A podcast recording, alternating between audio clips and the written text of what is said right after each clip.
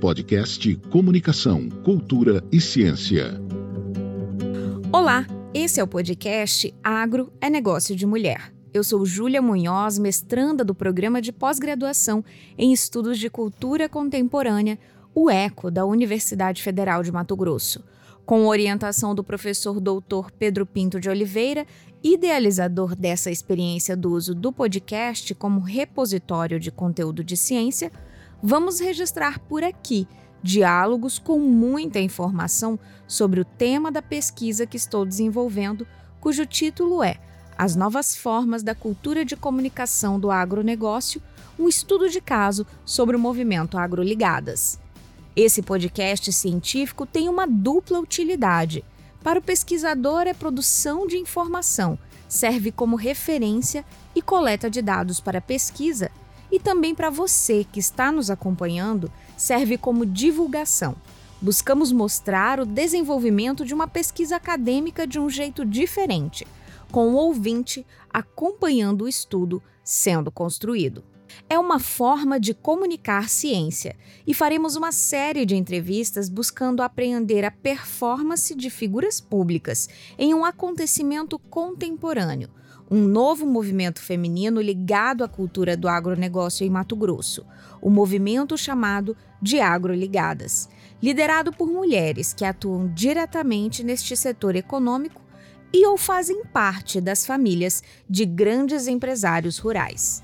E hoje eu vou conversar aqui com a Devanir Oliveira de Araújo, agrônoma de formação e integrante da direção estadual do MST. Ela mora e atua na região de Mirassol do Oeste e Cáceres, em Mato Grosso. Olá, Devanir, seja muito bem-vinda. Prazer, né? Obrigada pelo convite. É, eu sou Devani, né? Como você já disse, sou da direção estadual do MST e atuo aqui, né, com a tarefa política nessa região aqui da Grande Cáceres e Mirassol do Oeste. A minha formação é agronomia, né, como você já disse. Agora estou fazendo também mais duas graduação em história e ciências biológicas, né, que eu acho que é importante é, também para contribuir né, nessa questão militante aí com o nosso povo, com nossas famílias assentadas e acampadas, né? E com toda a sociedade, né? Então, é importante dizer que a minha formação também é grata, né, ao ao nosso Pronera, né, que foi construído, que foi uma reivindicação, uma luta também dos movimentos sociais, principalmente do MST. Então, foi uma conquista super importante para nós, homens e mulheres, jovens, né, homens e mulheres camponeses e camponesas, que é o Programa Nacional de Educação na Reforma Agrária, né? Então, toda a minha formação se deu por aí, né, através desse programa é, que foi uma conquista muito importante, como eu já falei. Devanir, para a gente começar esse bate-papo, então, primeiro eu queria que você nos contasse a sua história e a história do seu interesse em cursar agronomia e também participar do MST. Então, muito importante, né? É, a minha militância, né, a minha participação se deu através dos, do movimento sindical dos trabalhadores e trabalhadoras rurais, né?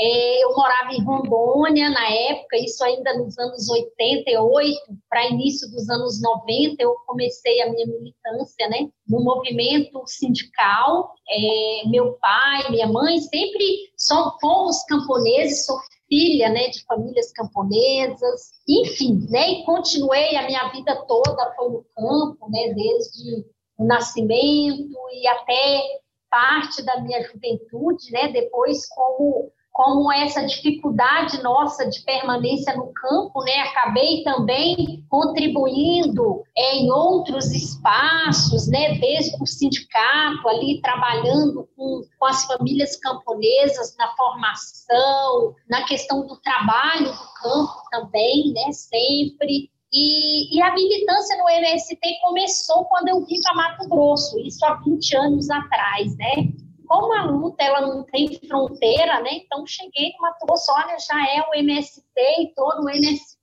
e a luta continuou, né? Então, é, desde o movimento sindical, a minha proximidade com o MST era muito grande, né? Então, para mim não mudou muito, né? Eu saí, eu vim de Rondônia e cheguei aqui, continuei a militância é, no MST. Isso é muito bom, né? Porque foi no MST também que eu fui me constituindo, né? Eu fui me, me formando, é, informando, é, me tornando cada vez mais militante, mas também me construindo enquanto ser humano, né? Que a gente fala, a organização ela te possibilita ao mesmo tempo que a gente constrói relações é, de trabalho, relações militantes, né, de transformação, de luta, mas também a gente vai se construindo, né, como seres cada dia mais humanos, né? É, com essa visão, é, com, nessa construção dos novos valores, né? Da, da, nova sociedade que nós também construímos, né? Então, a gente vai se construindo, né? Na solidariedade, é, no companheirismo, é, trazendo essa questão do estudo também como parte fundamental, né? Nessa construção humana,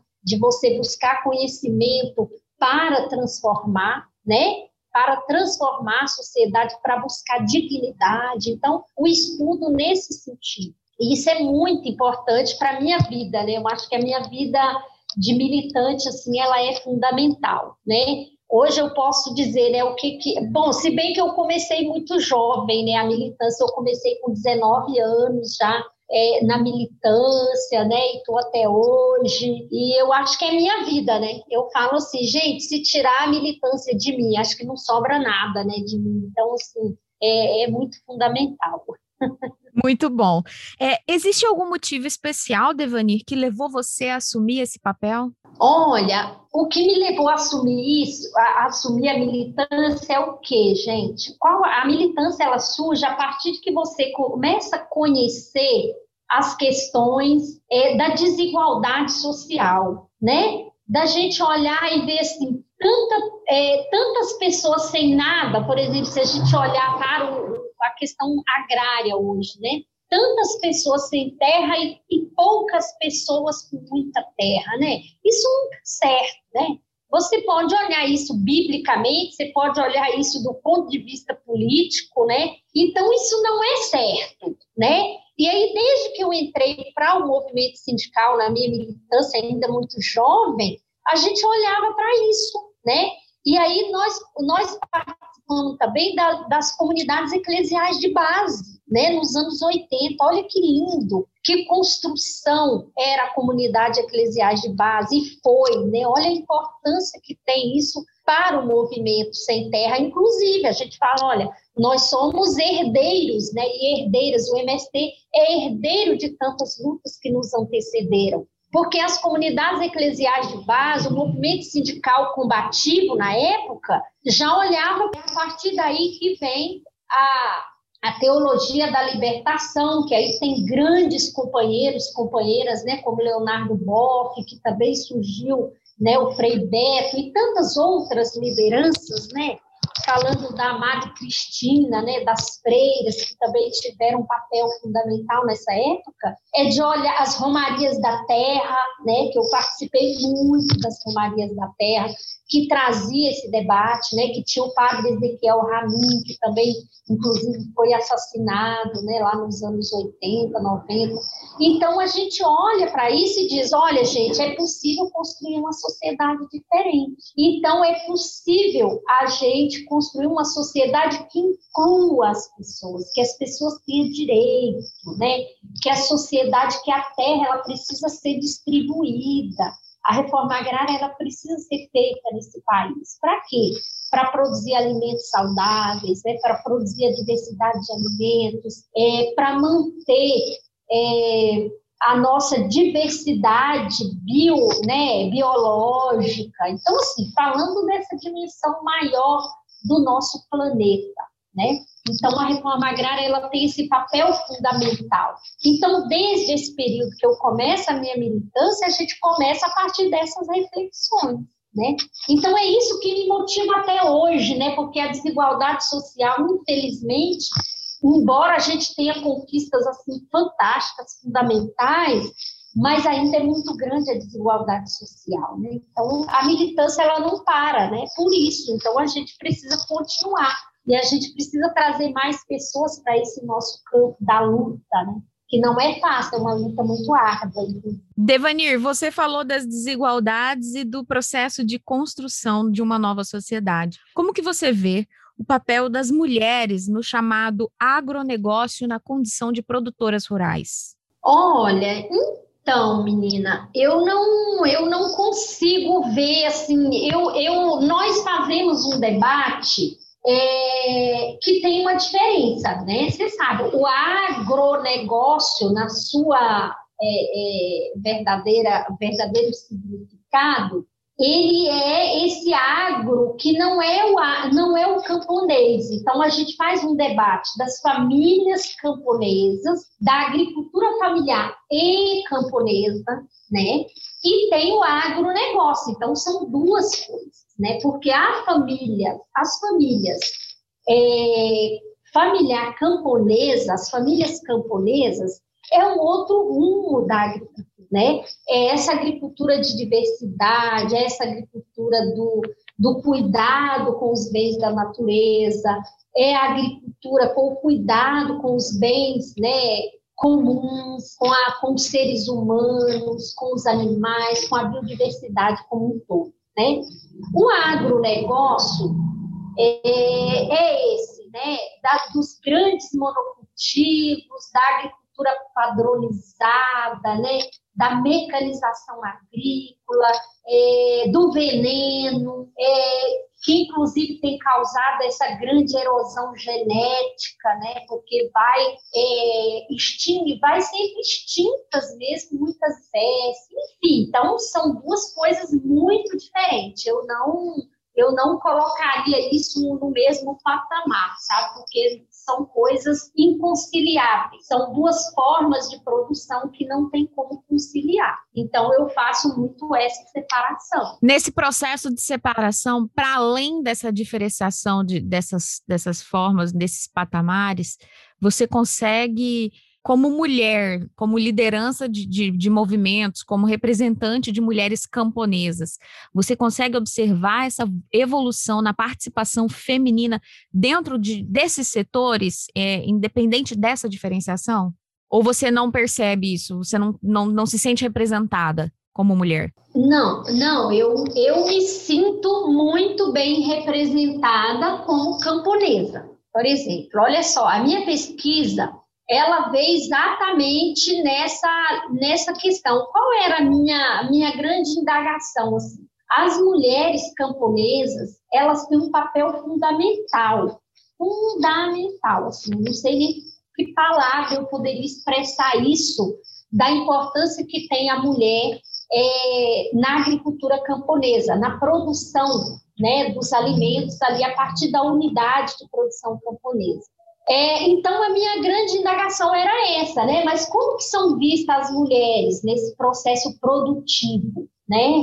Qual é, é a visibilidade das mulheres nesse processo? Então, eu fui perceber, né, na prática da pesquisa, e aí era assim, né, o, o nome da minha, da minha dissertação, Mulheres na Produção de Hortaliças, Processos Agroecológicos numa Perspectiva de Superação da Desigualdade de Gênero. Por que, que eu coloquei isso? Porque gênero, né, é isso, é, é, é esse termo, é essa prática produzida é, a partir de uma inserção social, né? Então, ela é uma construção social, a questão de gênero, né? E aí eu fui pensar, mas as mulheres, a partir da inserção delas na produção, é, não fica só na produção. As mulheres, elas vão isso vai abrir o horizonte, né? E as mulheres vão poder perceber outras questões que elas às vezes não dão conta.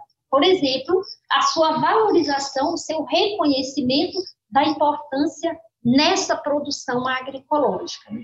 E aí foi muito interessante, porque é isso, né? As mulheres, essa divisão é, sexual do trabalho, ela é muito terrível às vezes, né? Porque não percebe a importância que a mulher tem nesse, nesse todo, né, da questão produtiva daquela unidade.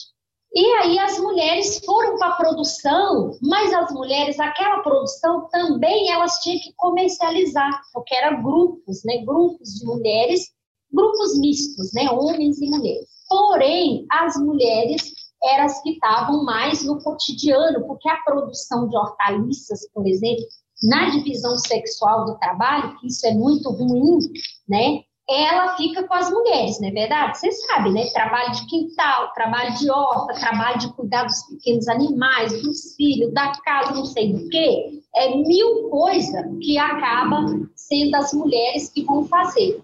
Porém, isso é fundamental e tem um papel na economia que é impressionante e que não é reconhecido reconhecido e nem valorizado. Devanir, é, em qual momento, nesse processo produtivo, você se deparou com a cultura do mundo rural, onde surge a ideia do isso é coisa de homem? Ah, então, pois é. Aí deixa eu continuar aqui. É isso. Aí, ah, isso é coisa de homem. Por exemplo, aqui, né? É, tirar o leite, ir lá para a roça, né? É, que mais? Ah, tá nos espaços de decisões, né? Aí nunca são as mulheres, é os homens, que aí na verdade as mulheres que fazem, as mulheres que estão ali no cotidiano daquela produção, que às vezes é o que está dando mais é, é, um, um resultado melhor, mas não. Então aí o que que eu vi com a minha pesquisa foi isso, né?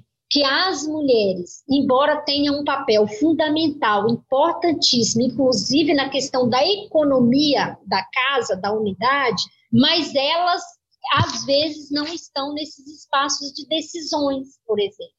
É outra coisa que eu me deparei, às vezes as mulheres não estão nos espaços da comercialização. Outra coisa, às vezes as mulheres não estão no, no momento de decidir para onde vai o recurso. Então, esses são ainda os limites que a gente vive e que nós temos que superar, né? Claro. Então, isso é superado como? A partir do debate que a gente faz, a partir da organização e a partir do debate. E é isso que a gente pôde constatar, e a partir daí nós fomos discutindo: olha, as mulheres são fundamentais, têm um papel importantíssimo, inclusive na produção agroecológica, na economia que movimenta aqui a unidade, mas as mulheres também precisam estar nos espaços de decisões. Tanto para onde comercializar, e está na hora da comercialização, aqui nas feiras, entregando nos mercados, é, dirigindo os carros, caminhões, enfim, né? As mulheres também têm que desenvolver esse papel e elas têm que estar também no momento de, de, de decidir aonde vai ser gasto esse recurso ali aqui, tanto no coletivo, mas também no trabalho coletivo, mas também é, na unidade de produção. E aí, ao ouvir os depoimentos, e é isso que as mulheres perceberam. Aí elas falavam assim: olha, eu pensei, quando eu fui para o grupo, eu pensei que só ia produzir. Ah, eu pensei que a minha tarefa era produzir. Não, mas aí, a partir da discussão do grupo, nós começamos a perceber que as mulheres também elas deveriam estar nos espaços de decisões que é nas reuniões, onde tomava as decisões, mas também é nas decisões para onde iria o recurso, aonde ia ser é, investido, né, os recursos, enfim, né? Então, as mulheres começaram a perceber isso e foi muito importante, né? Olha quanto isso é importante a participação, né? Por isso que um dos princípios dos movimentos sociais é a participação, porque é só a partir da participação que você vai percebendo é, todas essas questões, vai, vai percebendo as desigualdades sociais, vai percebendo as desigualdades de gênero, né? Então é isso que, por isso que tem que ser um princípio fundamental de todas as organizações sociais, né? Todos os movimentos populares. Você falou dessa participação e, e, comentou há pouco que, que você começou a observar esse processo dentro do seu estudo, né? É, essa participação, como que seria? Ela seria uma participação através da educação, é, orientando, levando conhecimento a essas mulheres que, que muitas vezes, como você diz, nem percebiam essas diferenças e esses espaços não ocupados? Exatamente. A questão da educação também é um princípio muito forte. E, e aí a educação não só do ponto de vista de estar tá lá, né, nessa educação bancária, ah, eu tenho que estar tá ali dentro de uma sala de aula, não.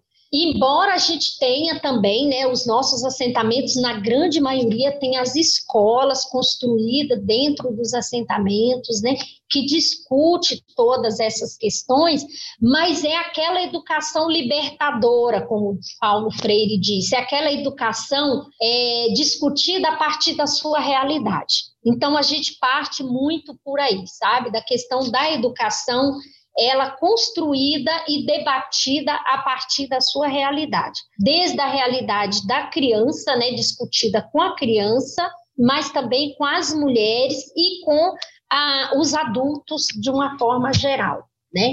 Então isso é fundamental. E aí a gente discute isso até hoje, né? E aí tem os grupos de mulheres também. Hoje nós temos grupos de mulheres que trabalham com abelhas, nós temos grupo de mulheres que fazem os seus produtos, por exemplo, é o bolo, é o doce, que produz a sua horta é, individualmente, mas que também comercializa, entendeu? Então, nós temos várias é, formas. Nós estamos construindo grupo de mulheres a partir das nossas cooperativas né, regionais, que vão trabalhar essa questão da produção de mudas, né, produção de mudas frutíferas, nativas, que está dentro dessa estratégia do nosso Plano Nacional Plantar Árvores, Produzir Alimentos Saudáveis, né, que é um, é um plano do MST específico, mas que nós estamos discutindo em, outros movimentos, em parceria também com a sociedade, com as universidades e assim por diante, né? Então, nós temos discutido essa educação popular, essa educação libertadora, a partir da realidade de cada é, de cada companheiras, né, mas também da, dos companheiros, das crianças e assim por diante. Devanir, uma das autoras que utilizamos para analisar o conceito de feminismo diz que muitas vezes as pessoas usam a cultura para justificar a ideia de, de que a mulher deve ser subordinada ao homem. Essa cultura é realmente muito forte no mundo rural? Ela existe? Você vivencia isso? Olha, então, é, bom, se tem, é, se tem alguém discutindo o feminismo como ser submissa, bom, né, aí não é feminismo, né? Então não é feminismo. A gente fala assim que aí seria é, não seria o feminismo, seria discutindo o feminismo e o homem, né? O que, que é o homem o que, que é a mulher, né? Assim, é, nessa questão da, é, de você ser submissa, né? Então aí eu não sei, é outra coisa, né? Acho que seria mais é, trazendo essa questão do patriarcado, né? Porque a nossa sociedade ela é muito patriarcal, né? De dizer que o homem é mais e que a mulher, né, tem que ser submissa é, ao homem, né? Que aí é por aí que viria essa questão de que a mulher tem que ser é, submissa ao homem, a partir dessa questão do patriarcado, que é uma, uma um, um, pilar, inclusive, que sustenta o capitalismo. Né? Então, não é isso que nós discutimos. O feminismo que nós discutimos é o seguinte, que é uma ação política das mulheres que engloba teoria, prática, ética, né? E toma as mulheres como sujeitos históricos da transformação da sua própria condição social, né? Eu gosto bem dessa definição do feminismo, porque é isso, né? É uma, é uma ação política das mulheres, né? Que, que vai se tornando as como sujeitos históricos da transformação da sua própria condição social. Então, é esse feminismo que a gente discute, que é essa libertação, né? Dizer assim, olha, não é isso, nós temos que ter igualdade de gênero, né? As nossas diferenças, elas não podem ser motivo para a submissão, né? É lógico, né? Nós somos seres, homens e mulheres, nós temos as nossas diferenças, mas nós somos iguais, né? Nas relações, nós temos que ter equidade de gênero, né? Quando a gente fala. Inclusive, no movimento, a gente tem tomado muito esse cuidado, né? nas nossas instâncias é sempre coordenação é um homem e uma mulher, né? Coordenação dos núcleos de base é um homem e uma mulher é, na dire... nas direções sempre é homens e mulheres, sempre assim. Qual que é o maior desafio de representar mulheres em um movimento como o MST e como que são as tratadas as questões de gêneros dentro do movimento, como você estava falando até das, da própria direção, sempre um homem e uma mulher. Exatamente, sempre um homem e uma mulher. Então isso é desafio, é desafio ainda, mas a gente já avançou bastante, tá? E nós temos feito bastante os nossos debates sobre o feminismo é, nas nossas organizações. Não é essa questão de ah, agora a mulher vai ser mais também. Não é isso. Nós estamos construindo relações humanas, né? E as relações humanas, ela está muito ligada a essa questão da equidade de gênero, né? Da gente respeitar, da gente considerar que as mulheres são seres capazes, que as mulheres desenvolvem as suas capacidades de pensar, de fazer, de ser sujeita da sua própria história, entendeu? Então é nesse sentido que a gente discute no movimento. Falando sobre essa questão de gênero, Devani, você acha que a questão da igualdade entre gêneros é um é um central do debate político? Nossa, muito, muito, sabe? E você veja o tanto que a gente tem avançado, né? E isso não foi fácil, não, né? Porque o movimento ele não é uma bolha, né? Nós estamos inseridos numa sociedade extremamente capitalista, extremamente racista, patriarcal e tudo mais. Então, nós somos fruto dessa sociedade. Então, nós temos ainda muito que avançar, nós temos ainda muito que superar nas nossas cabecinhas, porque tudo isso está muito enraigado na nossa cabeça, né? Você sabe, está lá na nossa raiz, infelizmente, né? É, e isso não é fácil de superar, mas nós temos é, avançado, né? E aí, quando você coloca uma mulher, né, para numa direção, por exemplo, de um movimento importante, né, como o MST, quanto tantos outros movimentos populares, claro que a gente também tem que é, ser firme, né? A gente tem que ser firme, a gente tem que ter os espaços de avaliar também, porque não é tudo só flores, né? A gente faz enfrentamento também. E a gente precisa ter muita firmeza política, ideológica, de dizer, olha, gente, o, a gente tem que combater o patriarcado, a gente tem que combater o racismo, a gente tem que combater essa questão homofóbica, né? A gente tem que ir combatendo isso em todos os lugares, em todos os espaços,